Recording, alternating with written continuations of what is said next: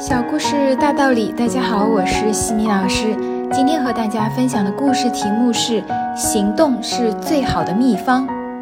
著名的肯德基快餐连锁店的标志是一个精神矍铄的老人头像，这位老人就是肯德基的创始人桑德斯上校。他是在六十五岁高龄的时候才开始创办肯德基的。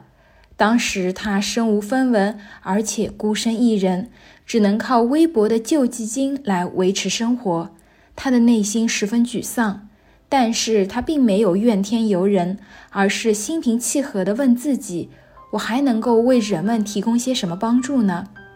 他苦思冥想，终于找到了答案：“我有一份炸鸡的秘方，吃过的人都十分喜欢。”如果我把这份炸鸡的秘方卖给餐馆，餐馆就会生意兴隆，而我也会有不错的收入。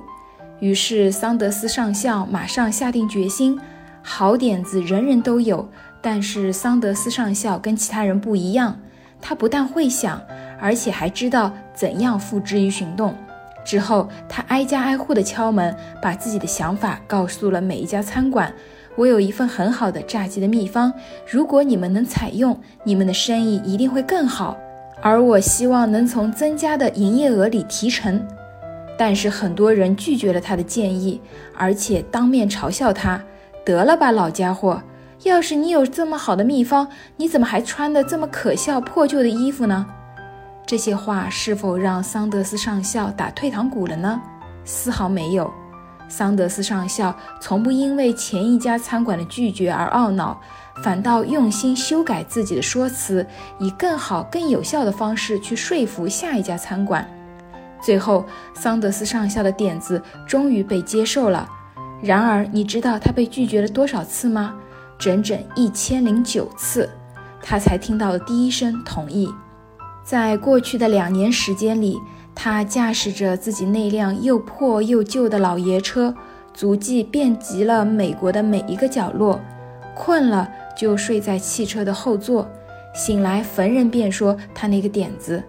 他为人示范所炸的鸡肉，经常就是他用来果腹的点心。